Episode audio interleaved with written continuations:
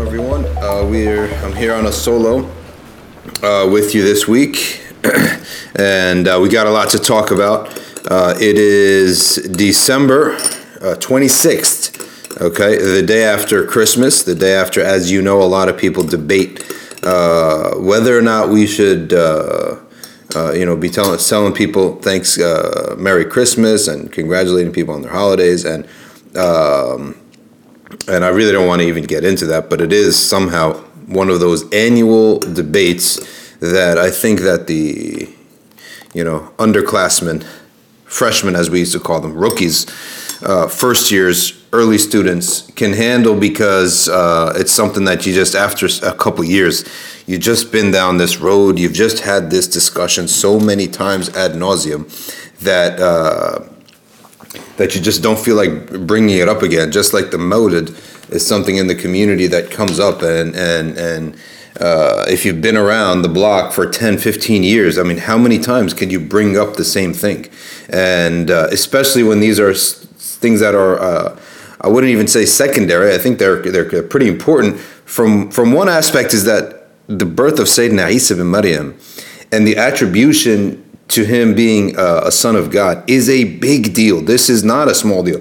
Now they say, well, we're celebrating the birth of Jesus and not his his being the son of God. Well, it's it's the celebration of him as the son of God, and people just have to realize these ayahs uh, in the Quran. In Surah Maryam, at the end, Surah Maryam is an amazing surah that everything in, in it ends uh, towards the end ends with Dal Alif. And Allah subhanahu wa ta'ala says about that, وَقَالُوا اتَّخَذَ الرَّحْمَنُ وَلَدًا لَقَدْ جِئْتُمْ شَيْئًا إِدًّا تَكَادُ السَّمَاوَاتُ يَتَفَطَّرْنَ مِنْهُ وَتَنْشَقُّ الْأَرْضُ وَتَخِرُّ الْجِبَالُ هَدًّا أَنْ دَعُوا لِلرَّحْمَنِ وَلَدًا. وَمَا يَنْبَغِي لِلرَّحْمَنِ أَنْ يَتَّخِذَ وَلَدًا إِنْ كُلُّ مَنْ فِي السَّمَاوَاتِ وَالْأَرْضِ إِلَّا آتِ الرَّحْمَنِ عَبْدًا.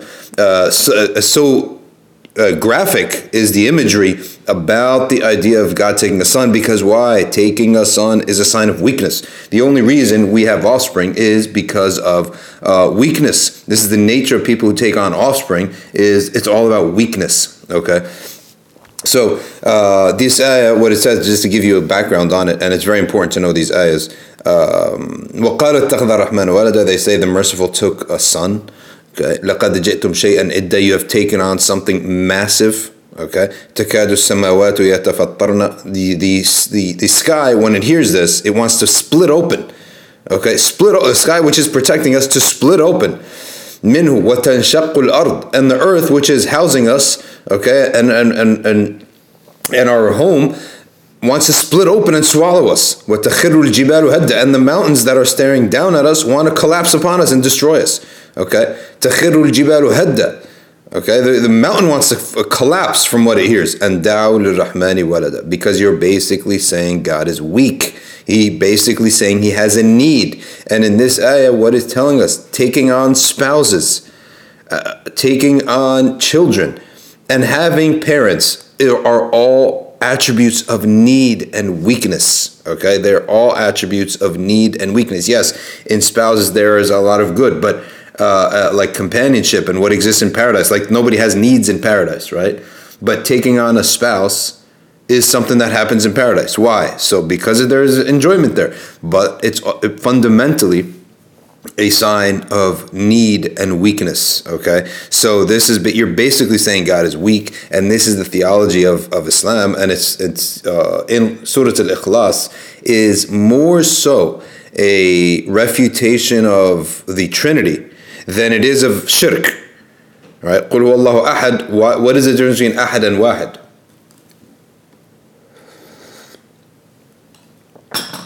What is the difference between أحد and واحد? Wahid is something that's one, unique, single. Ahad is something that is one in itself. Okay, so if you if there's you yourself, you are wahid. Every single human being here is only one of them. Set aside the science fiction of uh, multiple verse and whatever, uh, and, and and and and people, and of course we know that Sayyidina Ibn Abbas is narrated to have related uh, a statement from himself, a tafsir from himself that there are other worlds, and in it there is another Ibn Abbas, and then there's, uh, in other words, someone just like you on that universe. Set that aside for now, because that's not something that is is not even a uh, going to be uh, near the level of reliability and uh, uh, enough for us to consider as like a fact. Likewise, Ibn Arabi says the same thing based on mukashafat, and mukashafat is nothing more uh, in terms of knowledge on the level of speculation. Not saying it's not true, but it's not at the level of uh, inf- uh, uh, facts that uh, reliability that we could base our words on and on our lives on and our understanding of anything on. Yes, it's out there. It could be, but forget that. There's only one you. There's not going to be another person like you right? There's not going to be another you. So you in yourself is are, are wahid. However, you consist of so many parts, right? We don't consist. We're not one piece like a piece of marble, right? Like one piece. Ahad means one in himself, right? One in himself, singular and indivisible. And this is one of the attributes of God indivisibility. So Allah Azza wa Jal uses this ayah because the, the theology of uh, Christians has to do with wahidun mutafarriq. If you look at Arabic Christ, uh, Arab Christians, they say wahidun mutafarriq, one but separated in himself. And uh, قل هو الله أحد الله الصمد الصمد is uh, the et- eternal and there are many many different uh, definitions, I'm curious now actually how uh, this tafsir translates the word samad. There are many, many different translations for the word samad. And believe it or not, it's one of those uh, attributes and, and, and Quranic words that I haven't found a lot of uh, uniformity in its translation or even in the tafsir. So let's just take a second here and open up the tafsir. Um, now, my brothers in Birmingham are not going to be happy because it is the tafsir of uh, Mufti Taqi Osmani's father, who is Mufti Muhammad Shafi. And I think it's it is a, I mean, very good job. He did a very good job. They tell me to look at Surah Al-Duha and see what he says about. Um, I haven't looked at that yet. Yeah, he treats it as Allah is besought of all, needing none. Okay, needing none. So eternal, in that respect, could uh, could also mean from the aspect of eternal, not needing a son.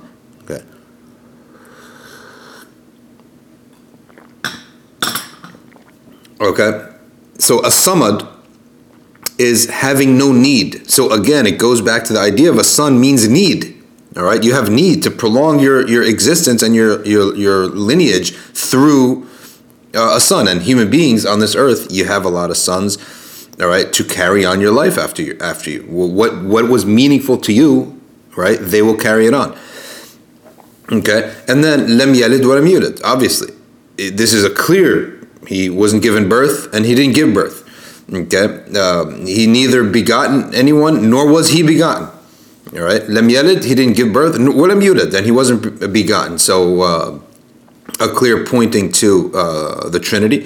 Uh, walam yakul lahu kufuwan ahad, and equal to him has never been anyone. Okay, and um, very clear uh, ayahs here that this is actually more a refutation of the Trinity than of anything else. Okay, historically speaking, the Muslims have been uh, in their middle time period had more of a rivalry with the Christians than with uh, the pagans. Early on, it was the pagans.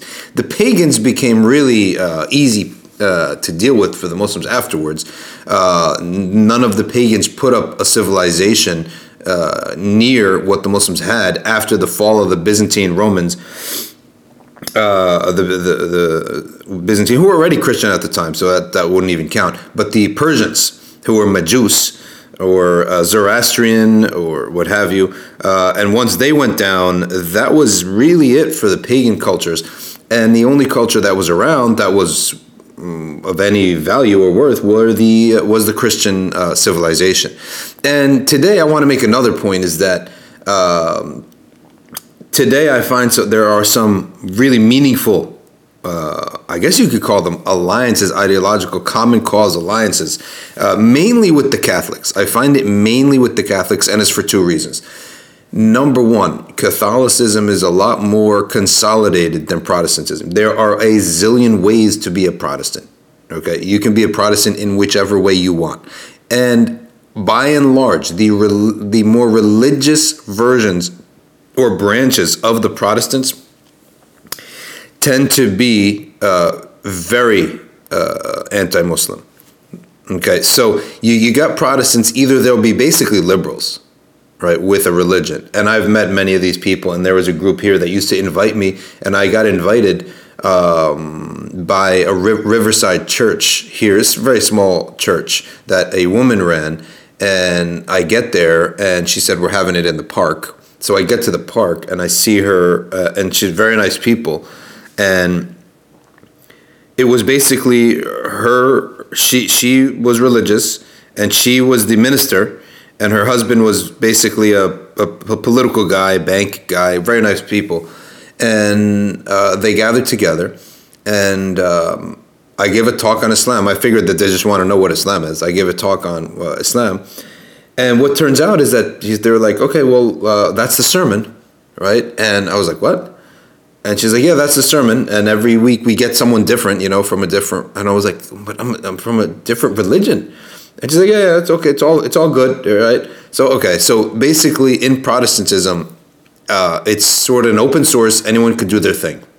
In Catholic and and and the more religious ones of the Protestants, and there are very conservative Protestants, okay, out there in terms of even gender rules, very conservative, and they tend to be very nice people However, they are virulently anti-Muslim, and they they the things that they're spreading now needs to be counteracted because they are spreading information basics that uh, about God, about Allah Azza wa Jal, that the Muslims worship a moon god, etc. Very basic things that are actually spreading. Believe it or not, it's actually spreading. There are people who are not evangelicals who don't even know the source of what information they got, and uh, you come across them and you realize that they are saying, repeating evangelical uh, refutations, which are completely false to begin with. Right?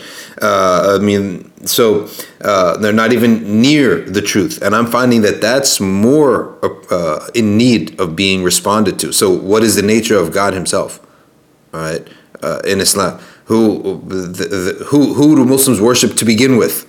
So these fundamentals need to be answered back. And I think anyone who's ever entered into these debates with these evangelicals uh, needs to form something because I think it's going to be more relevant going forward. And maybe this is an American thing, but I think that it will be, we underestimate the importance.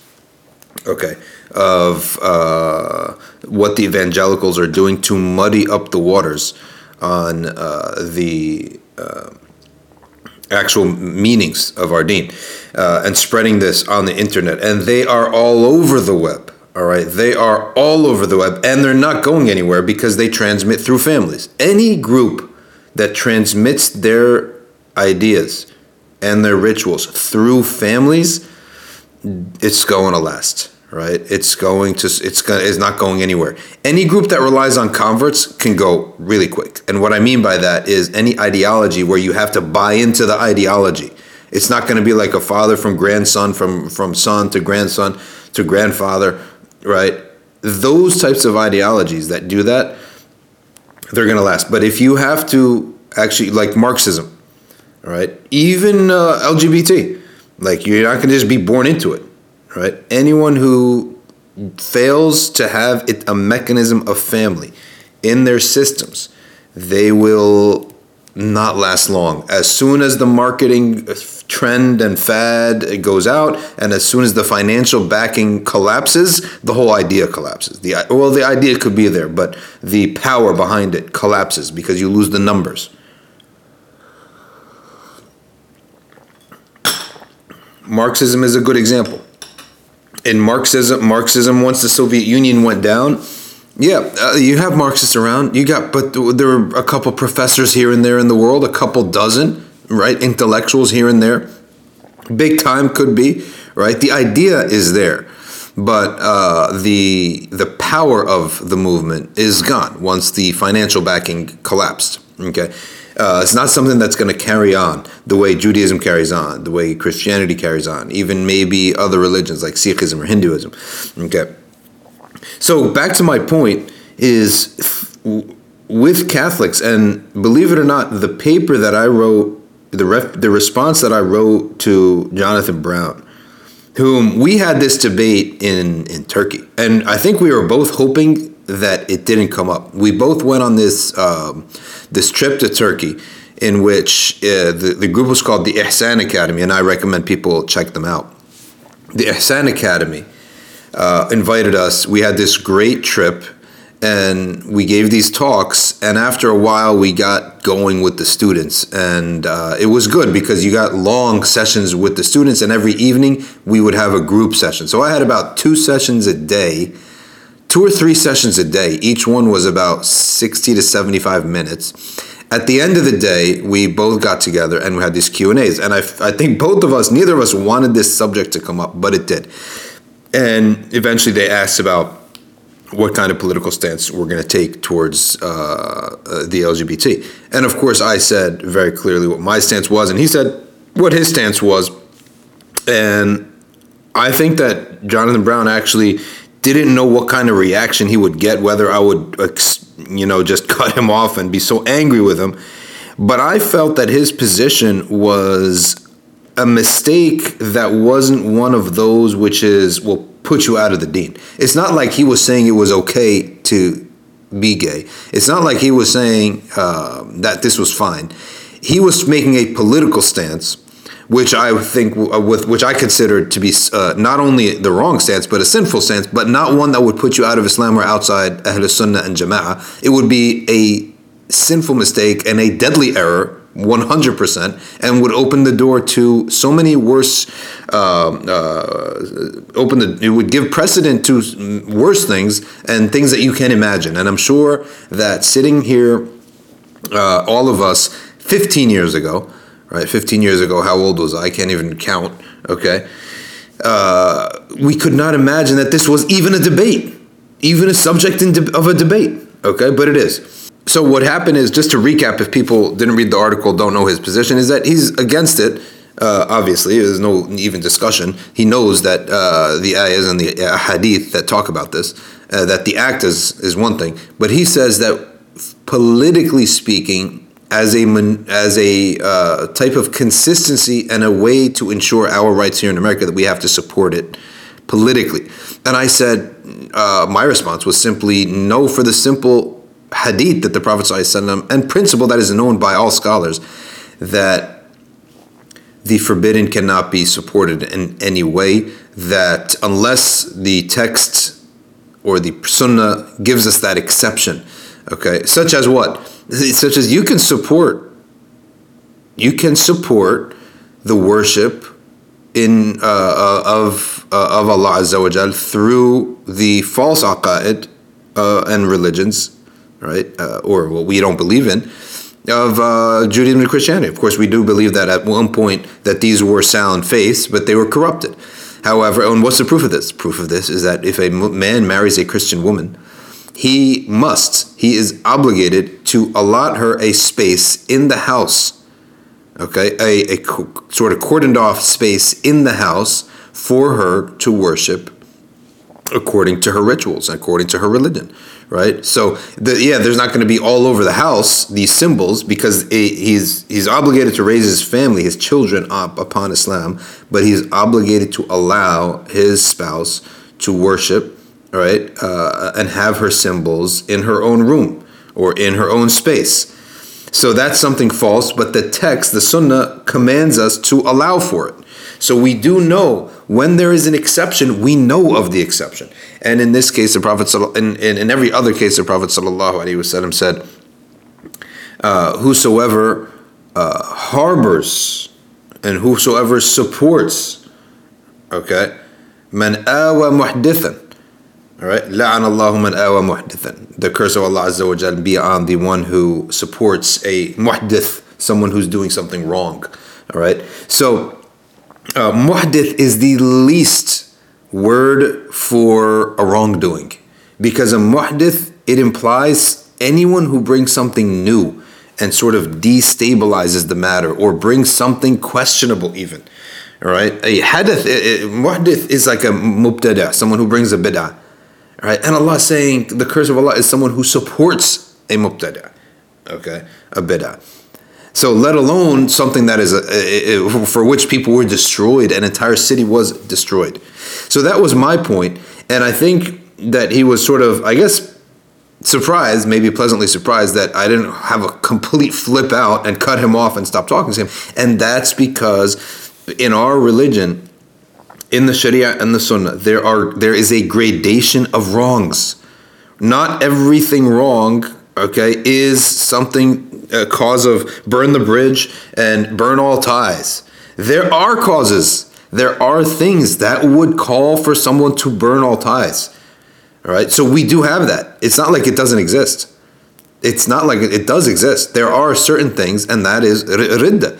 Basically, ridda, you erase all memory, all relations, everything. Apostasy. But, and then you have other heresies in which you would just not fraternize right? You would not fraternize. You would not have ukhuwa. You would not have this brotherhood of Islam anymore is cut between us. Once you enter into certain heresies, uh, the negations of clear hadith, okay? The negations of things that are made obligatory but not daruri in aqidah, okay? And in knowledge. But then when you have a mere sin, a mere position that is incorrect, like Shafi'i used to tell his companion in Egypt, who was it? I can't recall. He had a companion in Egypt. He used to tell him, لا تفتي في شيء إن أخطأت فيه يقال لك كفرت ولكن افتي في ما إن أخطأت فيه يقال لك أخطأت So he used to tell to his companion in Egypt, give fatwa in a matter that if you made a mistake in it, that the people will simply say, no, he made a mistake. But don't get involved in subjects where if you make a mistake in it, okay, the people will say you made kufr. Because what he's talking about is aqidah issues, kalam issues, okay? Where if you make a mistake in aqidah, the response is you made kufr, right? Or you exited sunnah, the, the, you're not part of the sunnah and jama'ah. Whereas if you make a mistake in fiqh, someone will just say it's a mistake, right? And when I talked about put up a post one time on the uh, relations between the scholars, and that Imam al uh, uh, Bukhari took from Imam Ahmad, Imam Ahmad took from Imam Shafi'i. Okay, uh, I think I even started before that with Imam Muslim to Imam Bukhari to Imam Ahmad. Okay, to Shafi'i to Malik, right to Abdurrahman ibn Hurmuz al-A'raj, okay, to Abu Huraira, radiallahu ta'ala an, right, to the Prophet sallallahu alaihi wasallam. And Malik never publicly studied with Al-A'raj, so that's why he never quotes him in hadith. Al-A'raj is Abdurrahman ibn Hurmuz, and he's a Persian of Persian origin, lived in Medina, ended up dying in Alexandria. Uh, from the older Sahaba, uh, I mean from the Tabi'een, and he took from big Sahaba like Abu Huraira, and Imam Malik, um, when he when Al A'raj Abdurrahman ibn Hurmuz retired, he went home, but he, he stayed in his house, and he was very big on aqidah issues, and this is why Imam Malik ended up was this is one of the reasons that the biographers at least state that Imam Malik himself was very big on aqidah matters. Like he took aqidah very seriously. All right, so it's a mistake to think that when someone says Maliki, Shafi'i, Hanafi, and, and Hanbali, that it's only fiqh that they're talking about. No, each of these scholars had very crisp and clear cut positions in aqidah. Okay, so that's number one. Uh, when A'raj retired, he took Imam Malik as a pupil in his house and he trained him privately on the condition that he never quote him. And the reason that Al-A'raj told Imam Malik, never quote me. Uh, in other words, never cite me in a hadith narration. And you never see Malik saying, Haddathani Al-A'raj. Al-A'raj means the lame because he had a limp and, and he didn't mind being called that. Uh, is that it was a private gathering. That's number one. So there were no witnesses to the gathering. So if Imam Malik brought a hadith from Al Araj that was different, there would be no one to substantiate it. So Imam Malik puts himself in a position that he could be accused of basically bringing us something that we have no way to substantiate. Number two is that uh, Al Araj at that time was old. And number three, Malik at that time was young.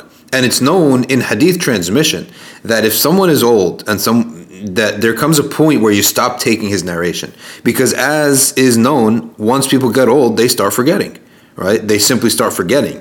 It doesn't mean he's a bad transmitter but when they're old the nature of human beings is that they forget. And the muhaddithin recognize that. So once a scholar started getting old they stopped taking his hadith. And anyone who just entered the circle of that sheikh his transmission from that sheikh was no longer accepted so, and you'll see many times that so and so, he is sound. However, his transmission from Sheikh so and so are not accepted because Sheikh, that Sheikh was old at that time.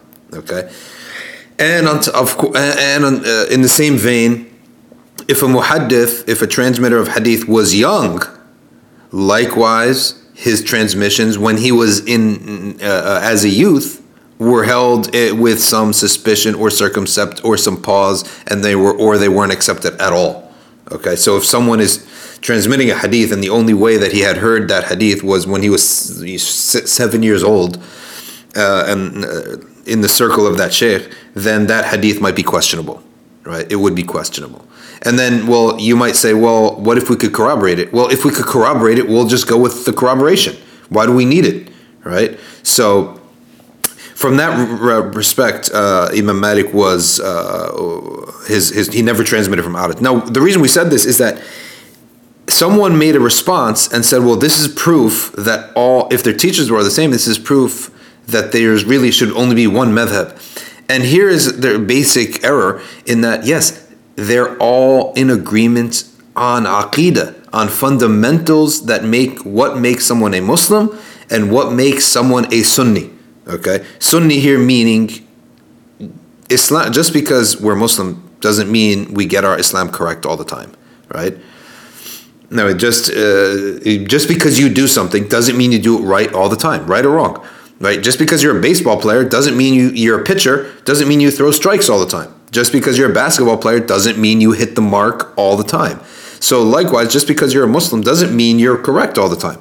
So to be correct when we simply say to be correct on the ma- on the f- fundamental matters that's what the idea of being of, of us insisting upon Ahl Sunnah and Jama'ah that's what it's all about. It is all about getting the fundamentals correct. When we say fundamentals what do we mean by that? We mean the texts of the Quran that are, can can only be understood in a certain way all right? The the dalala the what the text is pointing to is thabit, right?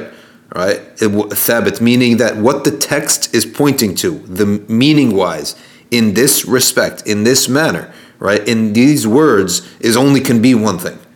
Okay? Can only be one thing. And, and that's what we call, all uh, right, qat'i thubut, right? Qat'i thubut, qat'i dalala, And that's condition number that's uh, the second condition. One of the the first condition is that if it's qatiya thubut and mutawatir riwaya, that it's widespread, that every single Muslim knows it, and even some non-Muslims will know it. That is the second thing that uh, these two things together will make you a Muslim or not a Muslim. Right? They will, if you get them wrong, these are the reasons why people would be considered not Muslim. The second one only Qat'iyya thubut, that's what determines sunniyah. In other words, correctness, or at least being a sunni. Okay?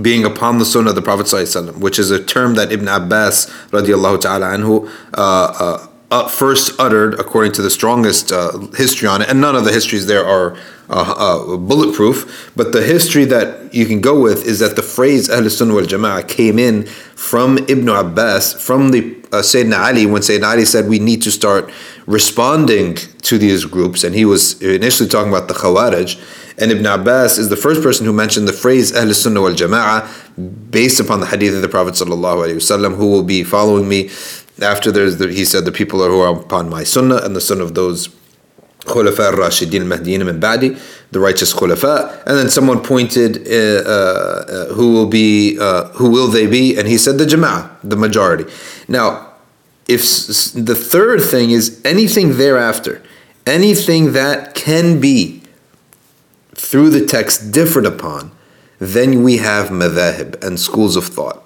Okay, madhahib and schools of thought. So, um, uh, in response, what I, I didn't respond to this uh, person who said this, but they said that all the madhabs, there should be only one madhab, is that there is daruriyat, things that make a person Muslim or not Muslim. You tell me that Hajj is in Palestine. You tell me that there's only three prayers a day. Or you say that there's another prophet. Or you say that actually you don't even have to believe in the Prophet Muhammad. Or you tell me that Allah Azza wa Jal created Adam through um, some other means other than directly himself. Okay?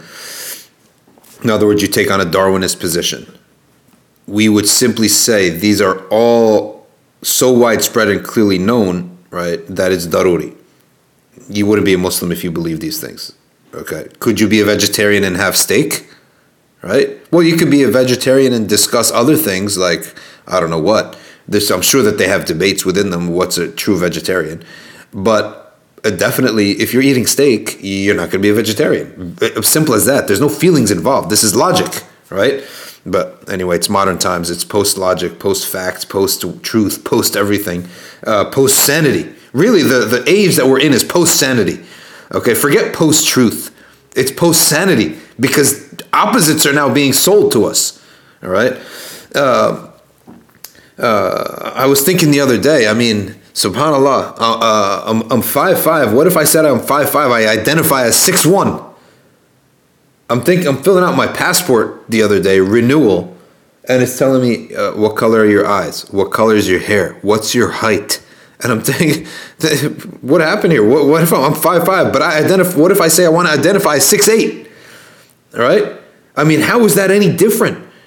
Anyway, we're not going to ring the gender bell. We're not going to bring that subject up. But so that's the first thing. Now, anyway, to get to the point, we went to the point, and I said that that's why I didn't get so upset uh, at the at the subject matter, and I'm still willing to at least discuss with him. And if it was any other thing, I wouldn't have even uh, kept his company or fraternized with him. I would just, you know, uh, have to have a more icy position because uh, Imam Imam Malik, many other imams, many things in the Sunnah tell us once someone crosses the boundary of not believing in something that is part of Ahl Sunnah wal Jama'at to believe a aqidah point at that point you have to be careful who you're friends with. You have to monitor who who you're keeping company with. Okay, so at that point you would really not fraternize with them anymore. You can be nice. You could work with them if you have some, you know, for secular work. Uh, be decent with them. But at that point, once someone becomes some sect, you're better off dealing with a Christian or, or Yahudi where the lines are clear and this is where all this, and I was sort of a tangent that I was saying that there are a group of Catholics who actually read my paper and my response, and they actually reached out to me. And some of them are out in Princeton, other people are out in other th- different think tanks. And I realized, subhanAllah, I never knew these people, and they are struggling and fighting, and they're putting together a, a, a serious fight against the basic norms right? Uh, the, or this is the collapse of the norms related to gender and sexuality. Then I totally respect it, and this is something uh, uh, an alliance, or at least it's just a cordial um, recognition of one another and support on this issue that I think is really valuable, right? And uh, I'll be meeting with them later next month.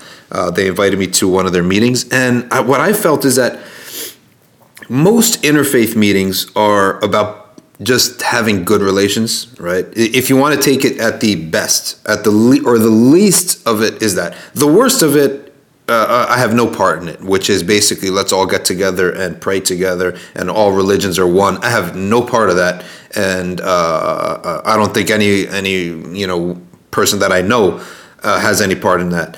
But when it comes, if it's about let's just have relations, just get to know. You're the church next door. You're the synagogue down the street, right? Um, you know that stuff is fine to me.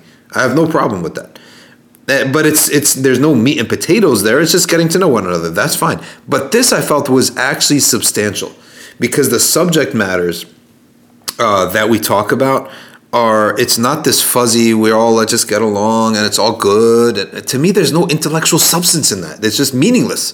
It's just okay we're neighbors that's fine. At that point whether you're jew christian or sikh whatever uh, at that point it was just getting along and just that i have no problem with that. That's part of our deen as well right? But uh, this has substance to it because they're talking about uh, uh, legal issues. And in America, we have another issue where the atheists are trying to get uh, the churches, synagogues, and they're really waging war on the Catholics so badly. It's like a vendetta that they want to make sure that all these things are paying taxes, right? That all the churches and all the um, nonprofit, religious nonprofits, start paying taxes. And that'll definitely alter the way that these institutions do business. It's going to suck up uh, a lot of their uh, resources, so it's an issue. They want to, uh, of course, the school curriculums is something that they wage war on. All right, the Protestants are all over that in the South in America. All right, uh, f- waging war with the uh, atheists on that. So there are a lot of fronts, and the legal case with the uh, with the the fellow with his cake okay uh, the masterpiece cake shop is another issue and my take on that is really simple and it's sort of based upon our our aqidah itself, in which we divide things between daruriyat of Islam, daruriyat of Sunniya, right? What puts a person in Sunnah al Jama'ah, and then uh, al mukhtalaf fihi, that which can have a valid difference of opinion, okay? And just as in Islam, we say if you are going to have a fight and hate someone and have a division and avoid someone's company over something that is mukhtalaf fihi, that is differed upon with valid differences of opinion, then you are from the height of the juhal. You are at the apex. You have won the championship of ignorance, right? If you are going to differ and have such a difference of opinion that you would not even associate with someone, that degree of a difference of opinion, we would have to tell you, you are, all right, one of the fit, causes of fitna in the community. Because we're not supposed to be like that. You could stay away. You could say, listen, I, I don't really feel comfortable with that opinion. I'll go pray over there. But, you know, if they're coming around, I'll definitely have them, uh, uh, sit with them, have tea with them, have coffee with them, and be friends with them, etc., etc. That's fine. So, in the same way, there are businesses and needs that people have okay, that should be at the first level. And I would only break it in two levels necessary for life. That if you were to deny me and, and cut 70 or 50% of my opportunities in this field, then my life would be altered. And that would be, for example, renting out a place to live, having a job, okay, getting a job, uh, going to grocery stores, okay gas stations. You can't have a gas station for christians only right? You can't have a supermarket for uh, spanish people only. You can't have a uh, you know you can't be a cardiologist that serves muslims first right? No these things are are are, are uh, uh life altering okay? So if you cut in half the amount of neurologists that a person a family could go to for example there aren't 50,000 neurologists okay, in the state. There aren't a thousand neurologists in the county, right? You once you cut them down, you really altered the way I'm going to live. You you cause me a major hassle. Okay, so I would call these, you know, just in a rough draft, major hassle services that nobody should be. You cannot turn anyone away from. However, however, in this case, with the case of the Masterpiece Cake Shop, it is such a minor hassle. It is not a major life and death thing, right? It's not major. And he's not he wasn't denying service on of the whole store. He's just saying this one thing. And by the way, I'll tell you how I would have done it as well. I'll tell you how and in the future how I would do it. uh, if I was in that situation. Okay. Uh, so I would divide it into two, and I would say in these in this latter one, in this latter issue, there should be some leeway. Okay, and now the people who tell me slippery slope and say, well, now that you tell me, well, uh, that you can't serve a gay marriage, well, what's next if you tell me that? What if? How should I know that next thing you say I'm not going to serve blacks? I'm going to say that is the most ridiculous thing because what we're talking about is a religion that is over 2,000 years old and a something that has existed in humanity and religion that is known by all humankind right? It's known. We're already so in other words the precedents are there. We're not bringing something there's not going to be something new right? So you're allotting for these religions that have existed. Okay? Number 2 how would I have handled the situation? I would have handled the situation, and uh, and even in the future, very simply. Okay. It might sound bad. It might sound questionable, and I'm open to discussion on it. But if I was the guy, what I would have done is have an employee who doesn't have these sensibilities do the job, make their cake. Okay and then give that uh, money that they pay, give it out, give it to the guy who did the job, and don't benefit from it. And Allah knows best if in the if that would be accepted. Again, that's just a suggestion that some of the fuqaha could look into. But let's say you are in a situation, you own a flower shop. Okay, this is your source of livelihood. Now these people come and say, "Well, you have to make me a flower." Okay, right? Well, you as the shop have to make the flower, not you as an individual. So if I even temporarily hire someone, or I have a, co- a colleague who doesn't mind doing it, and they do it, okay, and they take that money, and I say, listen, I'm not going to benefit from that wealth because I don't believe that that wealth is halal for me, and you just give it to someone else to do, uh, to, to, to take, the person who made that bouquet or made that cake to have, that is a possible solution going forward from a Shari standpoint. And it, again, it's up for discussion. But uh, I mean, really, though, how many? There, there are not that many people who own flower shops and cake shops. And this is my point: is that uh, you're really just trying to make a point. Is really what's going on. Is because how many uh, how many flower shops and cake shops are there in the country? It's very easy to go and, and, and find yourself another supplier. It's not that hard. But anyway, that's just my two cents on the subject. I think that it's um, anything. I'm going to conclude with this before we take a break.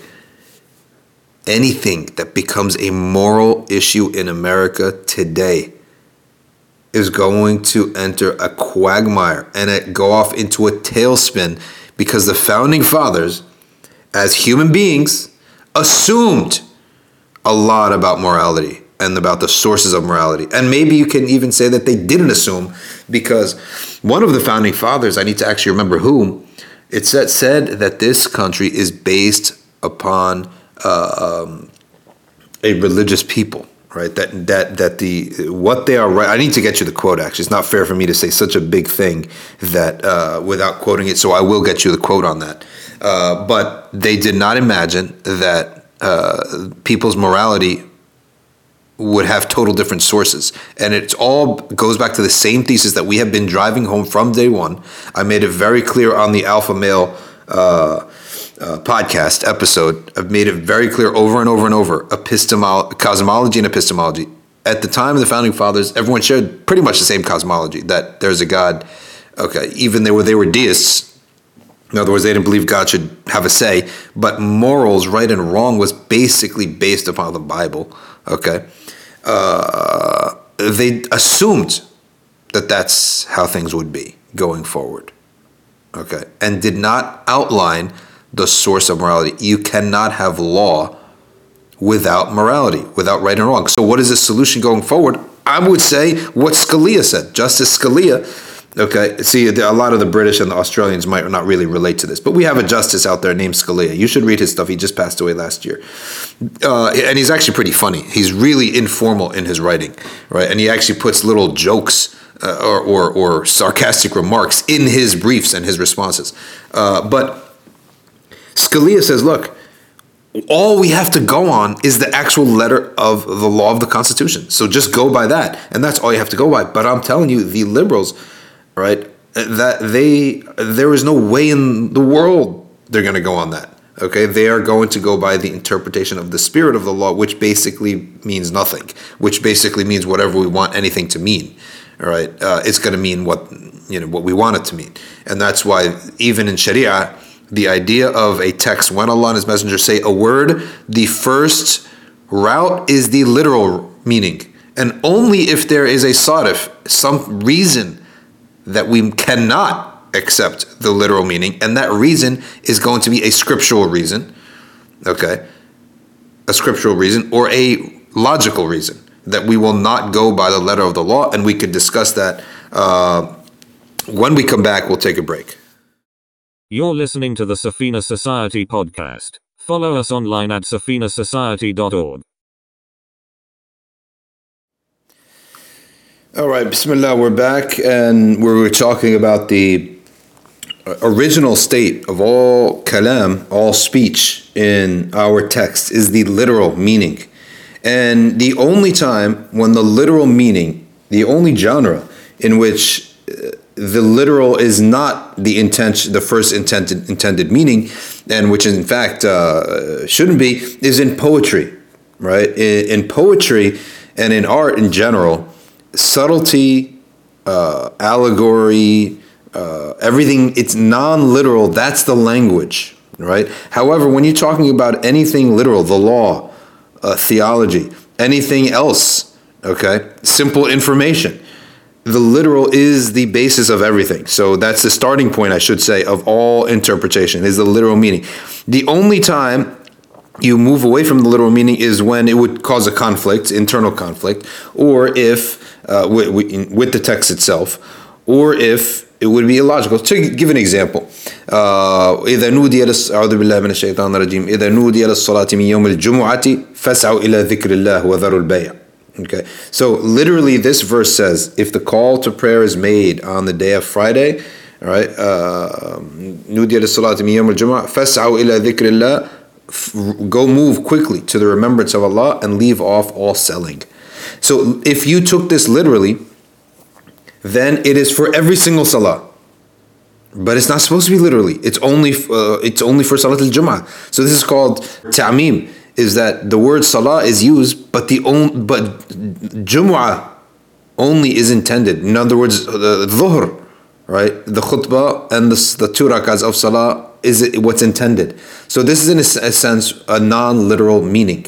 Okay, uh, if you call for the prayer on the day of Friday, then go. That means that if you took that literally, in other words, the Quranist should be dropping everything five times a day and going to remember Allah Azza wa Jal, But there's no format mentioned. Okay, so that's an example, right? Where we know that it's Jum'ah, but the verse actually says Salah, only Salah, right? So that's one. Another, an, an example of a logical uh, impossibility would be the statement of the Prophet ﷺ, uh, to the Sahaba, Do you know where the sun goes after it sets? The Sahaba say, Allah and His Messenger knows best. Then the Prophet ﷺ said, It goes unto the throne of Allah, Azza prostrates itself, and seeks permission to rise again.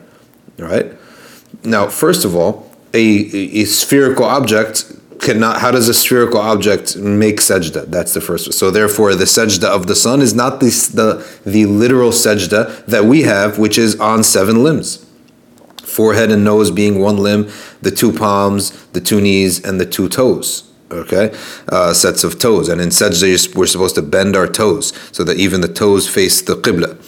Uh, so it's clearly not that. Secondly, it is clearly a majaz altogether because at all times the sun is setting somewhere and rising somewhere uh, simultaneously. Okay, so how is it setting and if it's how is it doing that if it's setting and rising simultaneously? Okay, just as somewhere the sun is setting right now and somewhere the sun is rising. Now we know that. So therefore, the entire meaning is a majazi meaning that the the sun is in a constant state of seeking Allah's permission to do its job, which is to rise and set.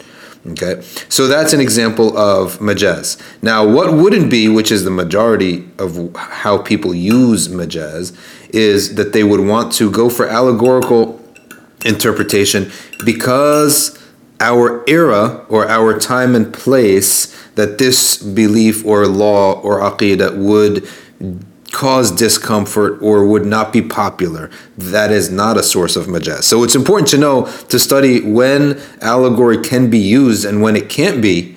Okay, uh, and, and because mainly mm, reformist types will misuse reform and they will apply or, or, majaz or allegory and they will apply everything to be allegorical as soon as they don't like it as soon as it's not fitting with the times right not fitting with the times or not fitting with the social norms of this place or the people and their and their um, uh, uh, the people and their sensibilities. Okay, so uh, that would be something that is should be known and studied. And I I, I am continuously, and I'm not uh, uh, intending to just talk about any school in specific because I don't even hardly know much uh, about. I don't know all the schools out there but the Islamic schooling, I am just every year, my uh, mind gets numb thinking about how much is just wasted that our students in 12th grade and, and 10th and 11th and even 9th grade it's not like they, they're still on Abu Lahab and, and, and Abu Jahl all right? You know who is Abdul Muttalib? It just, just drives me nuts because these kids they're studying physics they're out there on Twitter. They're out there uh, on everything. They they know stuff. Their brains are working, and yet they're not being given the tools that they need to actually understand their deen in light of what what else everything else that they see.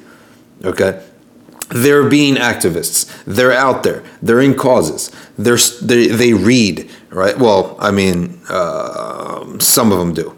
Okay but they're out there. They're thinking about things, but they're not giving some basic tools that really should be just fundamentals. And I told before, and I, I worked in Islamic school before, and I had a curriculum in four years. I ended up only working there one year because I had a, a, a, a I had to couldn't continue because as usual, the schools are underfunded, right? And I couldn't continue. So, but I had a curriculum where. Uh, I only had in charge of the high school. If I was in charge of the seventh grade, I would have it would have been different. But I took the fiqh. I was teaching them the Risala of Ibn Abi Zayd, and my idea was, we are going to finish the entire Risala of Ibn Abi Zayd in one to two years. Okay, the entire Risala of all the chapters of fiqh, from Tahara, Salah, all the ritual law, and all of the interaction law, the basic fundamentals of it. Right you know so for example inheritance you would do the immediate family and the brothers and the sisters right? And then the other questions that come after the basic fundamentals of all things. The basic fundamental types of contracts that are valid in islam okay?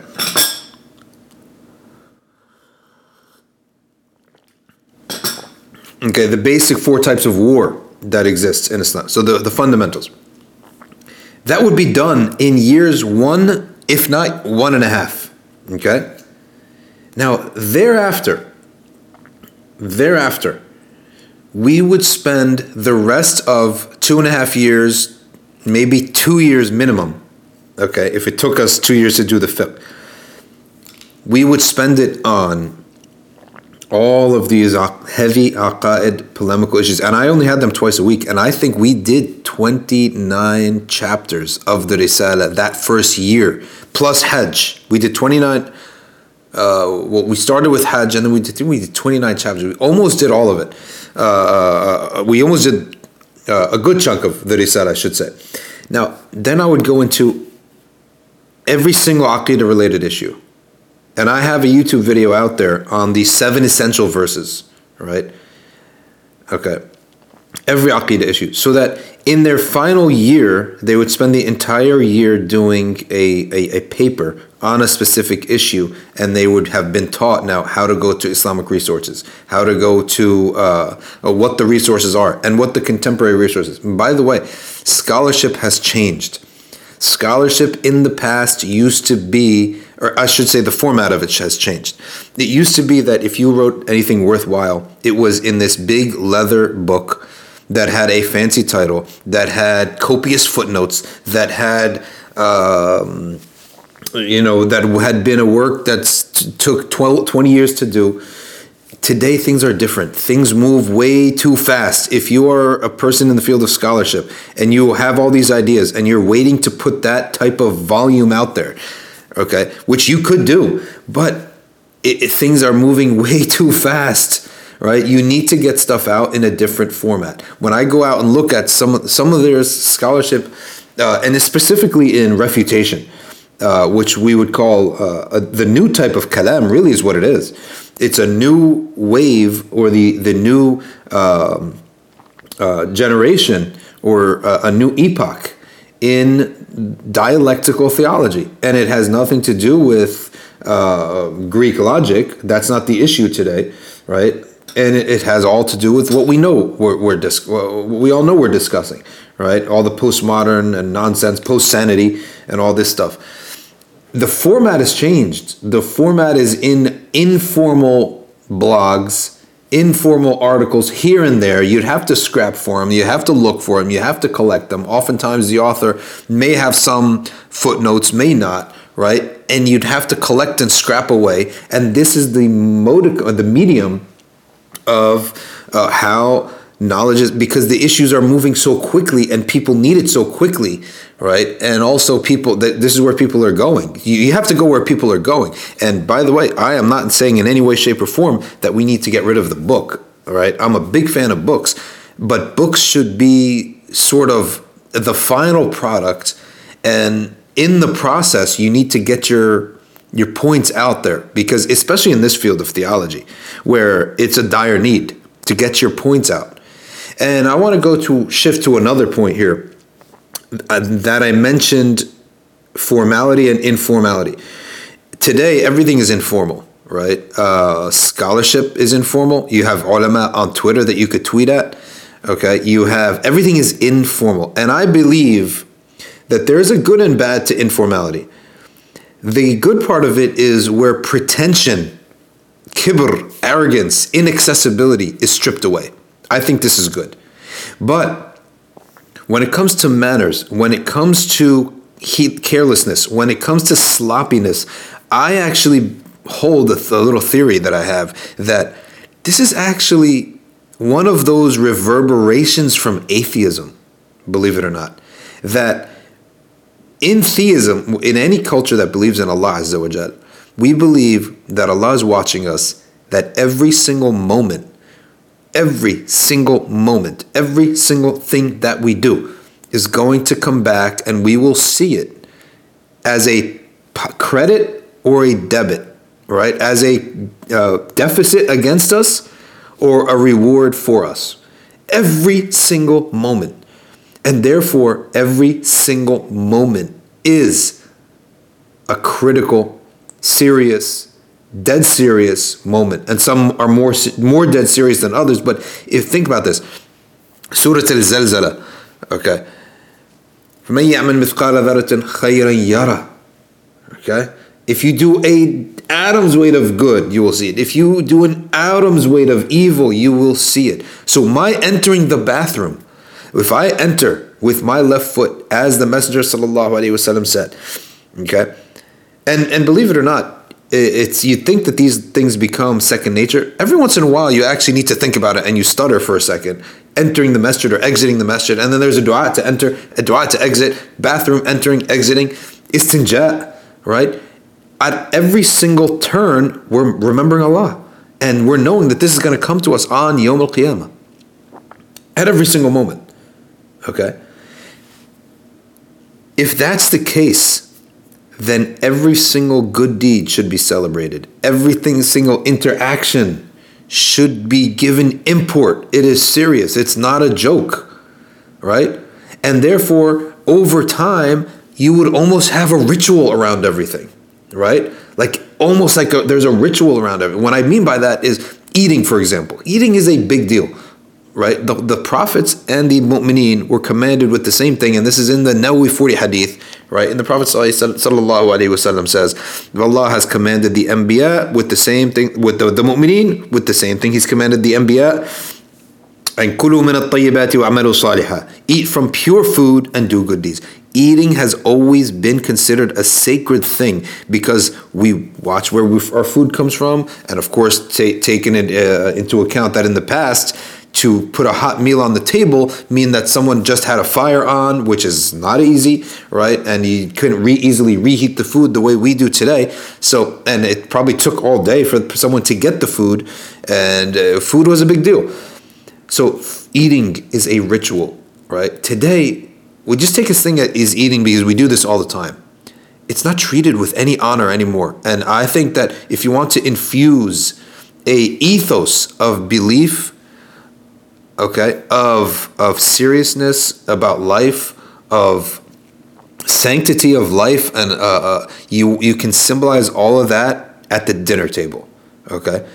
The, the the dinner t- whether you sit on the table the floor I mean I love eating on the floor right uh, but if you have the table today, it's just haphazard, cheap, everything's garbage, trash, whatever. No, the way it should be done, if you're a family out there, if you're listening, right? Uh, if you're a mom or a dad out there, and if you have a little family, food should be taken, the dinner should be taken seriously. Not even to, to mention that sociologists have said the most stable kids, one of their attributes of stability, is that they eat with their family at least five times a week. That if they don't eat with their family altogether, that it's an exception. The table should be prepared. Fork on the left, napkin on the right Okay? The plate should be four fingers in. In other words, you measure how where the plate is, four fingers in. Someone's going to say, "Oh, who did this? And Sahaba never did this."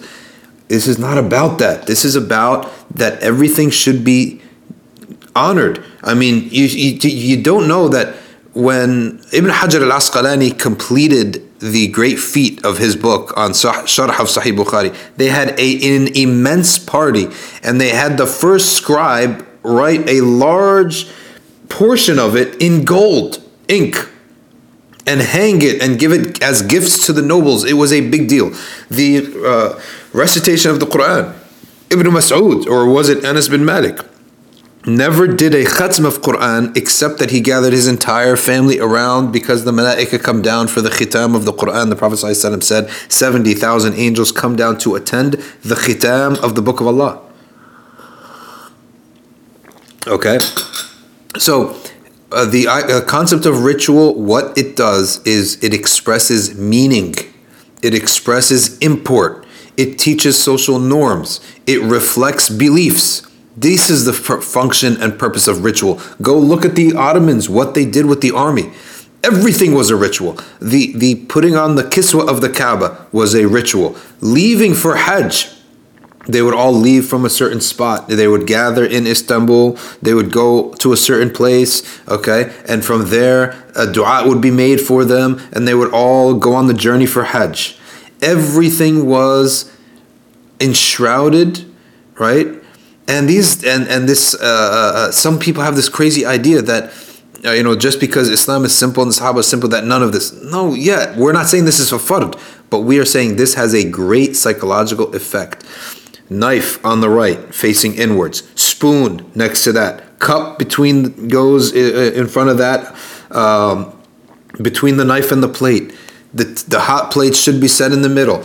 Everything should be done in order this gives stability. It gives cleanliness, cleanliness to the home. It gives a young person growing up a sense of order. Whereas if it's just haphazard chaos, the kitchen table is filled with stuff. Throw any plates out there paper plates, red plates, red cup, black cup.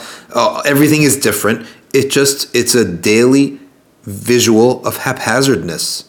And that's your doing. Well, I mean, if you want someone stable, if you want a stable and adjusted person, then you need stable and adjusted habits. And eating together is one of the biggest habits. If you get dinner right with the family, you've really gotten 50% right because eating together, and I've mentioned this many times, it is a school in and of itself. It's a school in and of itself. It's a therapy in and of itself because in eating together, a lot of subjects come up.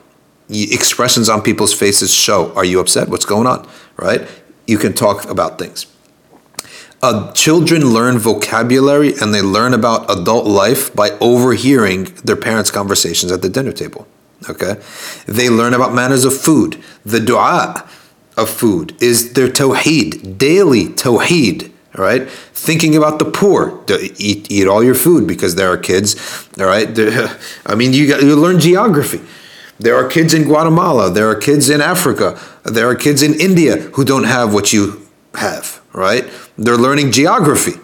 They don't know Guatemala or Africa. Every kid in America knows about Africa from the dinner table when they're told, go and look at the kids in Africa and what they have to go through, and you're whining and complaining because you don't want to eat this food, right? So much is learned. Uh, also, scheduling. You, you schedule a, uh, around dinner. All right, we got to do this before dinner, after dinner. So it creates stability. It's a big deal. And the idea of ritual to me is an important thing. Formality uh, uh, is just going down the tube because nothing has any real meaning anymore, right? The sweatpants today is just drives me nuts, honestly. No one cares about their appearance anymore. It used to be like if you got caught out in sweatpants, maybe you were doing something, you were mowing the lawn and you had to go get a part from Home Depot or you had to go get something for your lawnmower. You got caught and then you said, you know, let me just shrink by the masjid, pray dhuhr while I'm at it um, or something, and you got caught in your sweatpants. Today, it's part of people's wardrobe, right? Go to Europe, okay, and ask the people if their parents ever, ever go to Egypt, go to Japan, China, okay, any culture, any place where they had any semblance of civilization and culture, and ask them, would your parents have ever been caught being seen with this ridiculous garment, this cheap garment that people wear now in public, to school, to Jum'ah. Okay? Honestly, if I had if I had if I had a masjid that I like actually ran that wasn't a community center. See, we, we run a community center, which is a little bit of controlled chaos, right? Right, right. What I'm part of at New Brunswick, it's what uh, what one of our uh, uh, leaders says. It's a form of controlled chaos. Okay, but if I had my own little masjid and I ran it from top, first thing I would get is a couple security guards. Right? Can you enter certain restaurants? Except that you have to at least be dressed in a certain way. There are certain restaurants you have to be dressed up to go to the restaurant, right? You have to wear a certain tie and a jacket to enter the restaurant. I would actually hire some guards. That's the first thing I would hire. Okay, and you're you're not coming into this house of Allah. This is Allah's place of worship, right? And you know better. There's nobody whose only set of clothes is his pajamas, and we got people who come to Jummah in pajamas, right? It drives me absolutely mad. And I'm seeing this kid, he rolled out of bed, he didn't have to go to school today. Or some people work from home in their flannel pajama pants and flip flops, sandals, and a t shirt and his hat backwards. He came to, he woke up, brushed his teeth, took a wudu, and rolled into the masjid for Jummah. I would send him back. I would say, I know you're a computer programmer. Okay, go put some clothes on. You came here driving, that means you can afford gas, you have clothes. Okay? You're not some miskeen poor. So this Jummah has to be treated properly. Everything has to be treated properly. Why? I mean, this the the, the we- we're the reverberations of meaninglessness reflect in what we do day to day.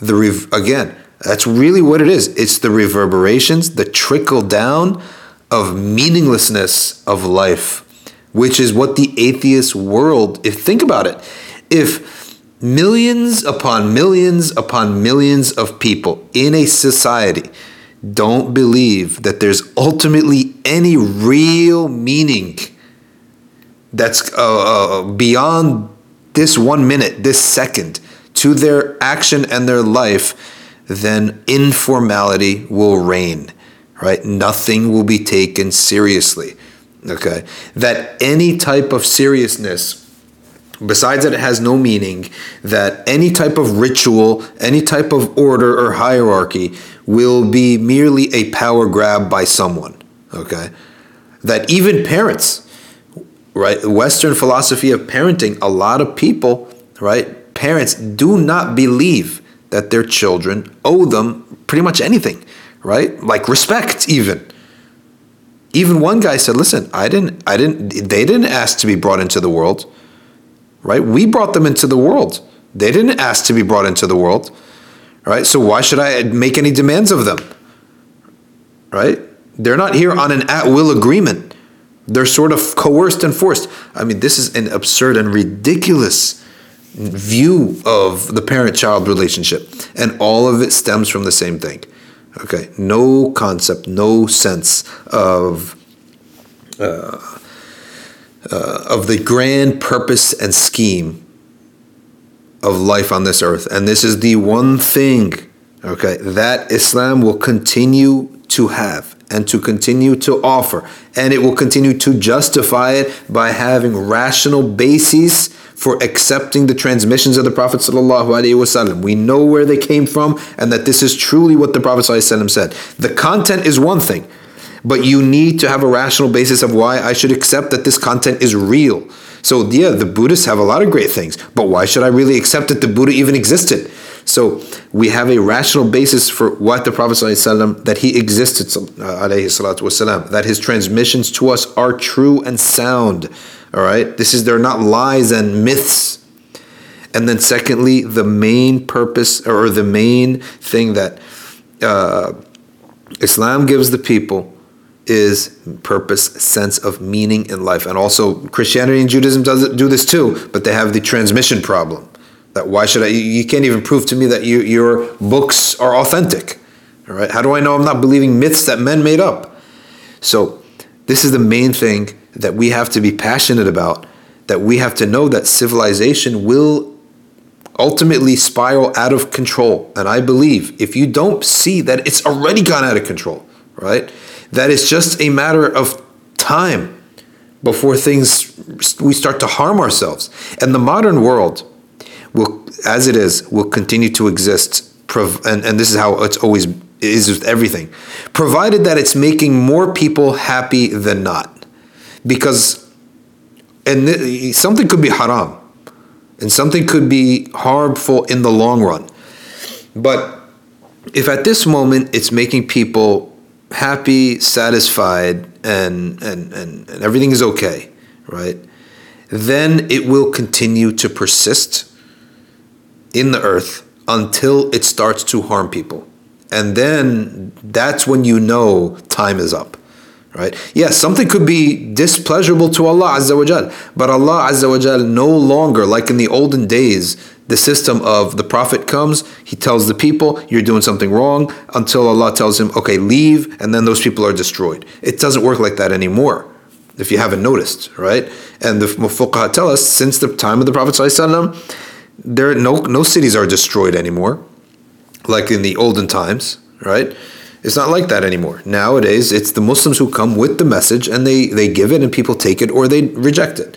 But the only time that change will occur is either when people stop believing in something and they believe in something different, which is, you know, they convert into Islam or they change their ideas, or it starts to be a source of harm for people it starts to be a source of harm and it starts to to really bother a lot of people and everyone starts talking about it and the society itself correct itself okay?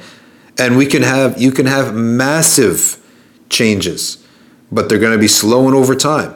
Like the whole idea of a monarchy was very beneficial for a long time. It started to be harmful. The british system of hierarchy which leads me to, to, to, to, the point of the, you have to study the british system of hierarchy and how this system and the rebellion against the system and the great amount of harm that this British hierarchy system uh, put uh, against a lot of people, the great amount of harm is why we have the world today as we have it with this allergy to hierarchy, right? This hate of any idea that these people should be respected, right? That that that we do have. Not all people are all equal, right? Yes, people are equal in justice, People are equal in humanity. People are equal in their having a soul. People are equal in their degree of receiving mercy. But not all people should be thanked and honored in the same way. Okay, and what you could say is that people are different mutafawat. Quran says the, the Arabic word for that is mutafawat in how they're honored. Okay, the king is not honored in the same way that the local teacher is. Both are honored, but not the same way. So when monarchy went bad, okay, when they stopped doing their job, which was their job was that the people who were vulnerable, the king was basically like a sort of uh, military leader. He led them, he protected them, right? And because of his protection, the people were safe. So we thank him, we honored him. The nobles were people who uh, employed and, and, and, and, and were a source of, of living for many people. When that all changed and went away, what did we do? We got rid of the system. It's not working anymore. And, and I'm telling you, so much of Western systems are merely reactions to British laws and British ways of doing things. And these ways would not have been compatible with our Sharia to begin with. You could not have lords and these estates in England that they have in England you could not have that in the Islamic world for one simple reason. The only way that you had these lords, which were families that inherited and amassed such an amount of property, land, and wealth that you couldn't imagine, that it could never have happened in one generation. Okay? This is generational wealth. And the only way that this amount of wealth could fall into the hands of one family would be that it be inherited from one man to one man for several generations at a time. And this is impossible in Islam because of the inheritance laws. You take Downton Abbey. Everyone knows. Uh, every, uh, everyone's basically been exposed to uh, the show, uh, uh, which takes place in the I don't know 1800s, where there's this massive estate, and uh, it's owned by one guy, and it's going to be passed on to one guy right? From his father to him to his son, and it's one man, basically like a little monarchy. And it, it, the estate is the size of like a town. He owns it, right? And everyone pays them rent, and they employ the people and keep the peace. Okay, fair deal. Why would this never happen in Islam? Because it takes generations to amass that amount of wealth. That's number one.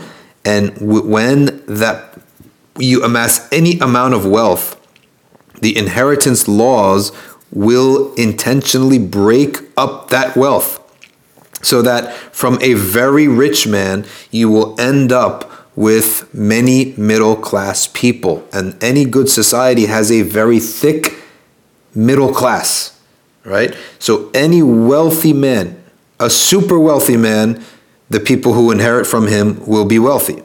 A wealthy man the people will inherit from him will be middle class a middle class man, when he dies, the people will inherit from him will just get a little bit of pocket change, right? You're hardly going to get anything. Yeah, maybe something that you could maybe make one little investment with. So the point is that the inheritance laws breaks up wealth so that you don't have power all sucked up into one man. But the British did not do this. They gave the inheritance, all of it, to the first son all of it. So when you have this generation after generation, you end up with a regular guy being born, and just by fact that he was the firstborn of the firstborn of the firstborn of the firstborn, he ends up inheriting a ridiculous amount of wealth and having this estate. And how does this make any sense? Okay, so uh, if you look at the British system, that's what produced this reaction. If you look at the laws pertaining to women, okay, you, it makes sense that feminism developed in England, right? It all started in England with, with very basic things, okay? Women, they didn't inherit, they didn't have a say in anything, etc., etc. And if you look at, if you contrast that with Sharia, which is divine guidance, and we're not taking any credit for it, right? Because this is something that no human being would have thought of these things. It's only if we had revelation, right? That that we would come to to to know these things. That all of these things were counter would not have existed in the Sharia. So the whole point of Sharia is the balance that avoids this these crazy reactions. And I'm telling you, right now, there's a, a, a right now the, the, the Me Too campaign is getting a lot of uh, attraction and attention to the uh, idea of speaking up about abuse, and I'm totally in support of it. Right? Uh, anyone who knows or any sees this is just common to, to me. It's common sense. But maybe if uh, somehow it wasn't an issue, now it's an issue, right? And it's an issue that we would be on board with. Anyone who knows of any abuse, and and this is part of our sharia to begin with. Stay out of a position that would even come near being accused, even come near to be accused Okay? And secondly, in a Jahili society, I can guarantee you, I can guarantee you that there are some forces out there, right, that will swing the pendulum the other way, right? That in the West, you never have anything called the middle. There's always extremes. It's constantly moving from one extreme to the next. That's the nature of the West, right? That is the nature of the West. So look at how diverse we got. We have we got uh, uh, there a, black man in office. Look at the reaction. Literally, the rebirth of neo Nazis. Right, the rebirth of white supremacy. When did it happen? Right, when did it come out open in the public where there's enough people who believe in it? Right, open in the public came out after, okay, Obama's time. Before that, yeah, of course it was always there, but it wasn't manifested. I mean, you, you would be laughed at and, and, and, and a joke, David Duke. Now you have teenagers, and by the way, youth, teenagers. Recently in Virginia, there was a teenage kid who got sucked up into this, became a neo Nazi white supremacist, and now they try to make it sound like fancy by calling it white supremacist, right? As if it's like, make it sound like some kind of I don't know, uh, academic almost. Uh, he starts talking to his girlfriend. He's maybe 16 years old. Starts talking about his girlfriend and getting these ideas, and she starts bringing the stuff up at the kitchen table, at the dinner table, which is another reason why dinner is important because stuff comes up. Uh, she brings it up at the table, and her parents say, you know, this stuff is outlandish, right? What are you doing? And her mom suggests to her, you know, get rid of this guy. And they have a fight about it in the beginning, but finally she comes around to realize that this guy, he's gone off the rocker. So he call, she calls him up and she says, I need you to stop, we need to break up and I need you to stop calling. So he doesn't take no for an answer. Okay. She calls, the girl's mom calls the boy's mom and says we need, they need to break this up. Right. The kid doesn't take no for an answer. That night, he climbs through her window and you know starts to tries to talk her out of it. The the dad hears this, opens his daughter's door, and sees the kid on the bed with the girl chit chat and talking, trying to convince her out of this. Right? The dad goes ballistic, kicks him out of the house.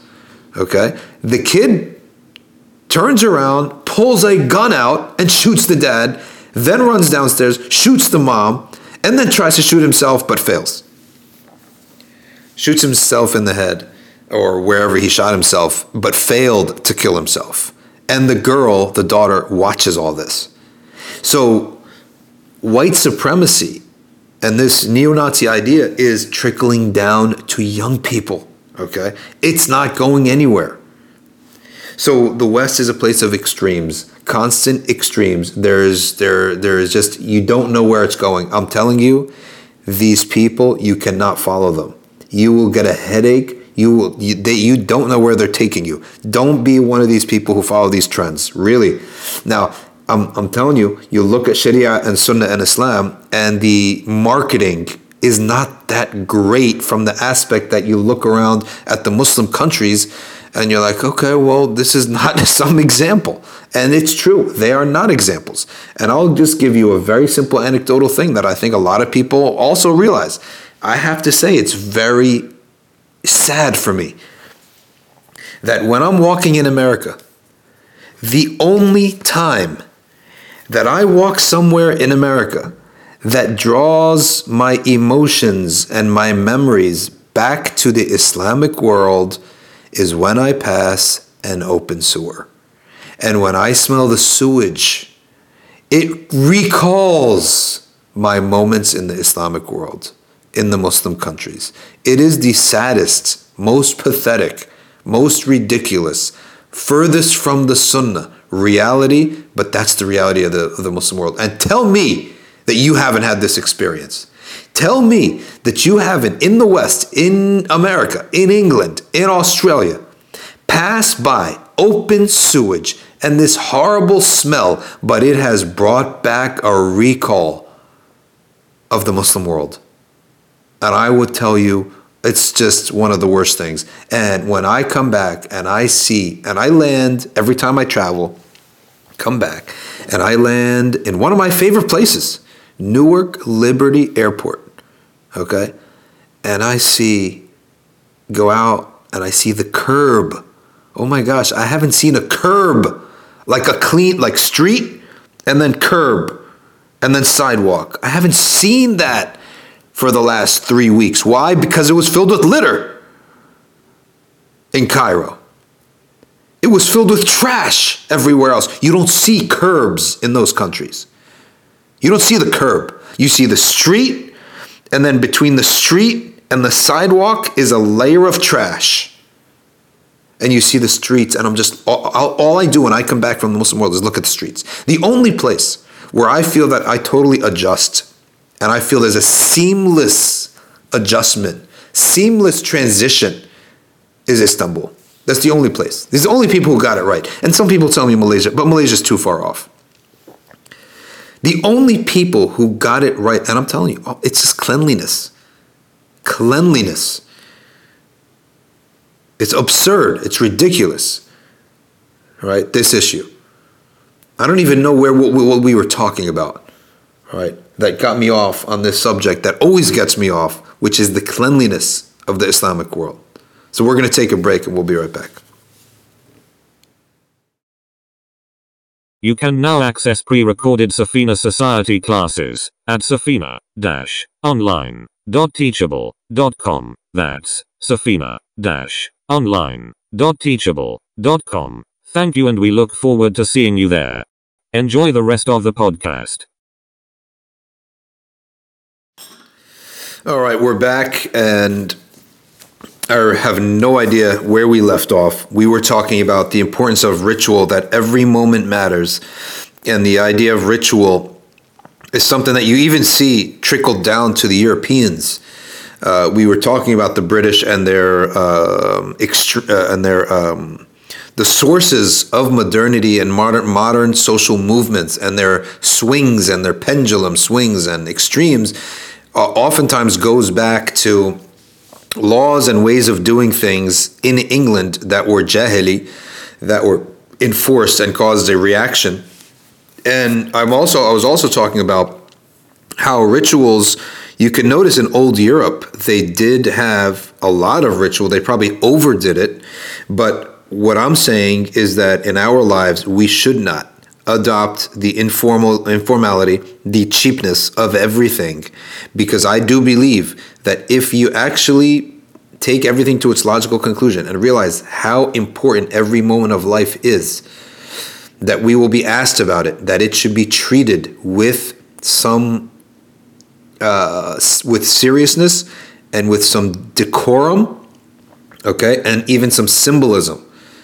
That our eating should be treated with symbolism, should be treated with order, that our salah should be a big deal, that our uh, uh, that we should not do silly things like uh, uh treat the. It drives me sort of nuts when religious things are treated cheaply, right? Little paper Kaabas out of tissue boxes in Islamic schools. This is the Kaaba. Why should it be done with a tissue? You want to make a model? Make a real model right? Make that something that the upperclassmen do in their uh, workshop class with real materials, not a Kleenex box that a kindergartner takes and says makes the Kaaba out of it. To me, it's not haram, but I just don't see how we're transmitting, uh, uh, and I'm not going to go make a revolution out of it in the Islamic schools, but how are we transmitting an aura, a majesty, an awe of religious symbols when they become treated so cheaply out of the masajid.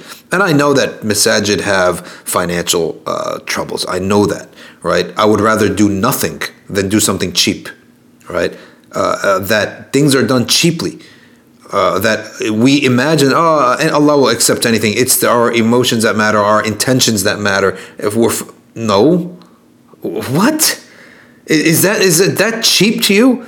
Who that if it's your intention that matters, then put it in your actions right? That we do stuff so cheaply and just imagine us the intention that matters, or none of this really matters. Only that matters is the khushu'ah in the salah. We totally lost the plot of how human beings work and how the psychology around symbolism, ritual, and excellence impact what we tr- what, the feelings that we have about something, right? And going anywhere in, in secular society when they really care about something. And the sad thing is that I that they care more to see that some people, I'm not generalizing here, to see that some people, not everyone, care more about their causes that have nothing that reverberate nothing beyond this life more so than we care about ours. Okay? More so than we care about ours and that should be an embarrassment to us that should be an embarrassment. In any event that's a wrap for today. Jazakumullah khairan for listening and we'll be back again soon. Assalamu alaikum. Thank you for listening, and please, don't forget to subscribe to our newsletter at safinasociety.org.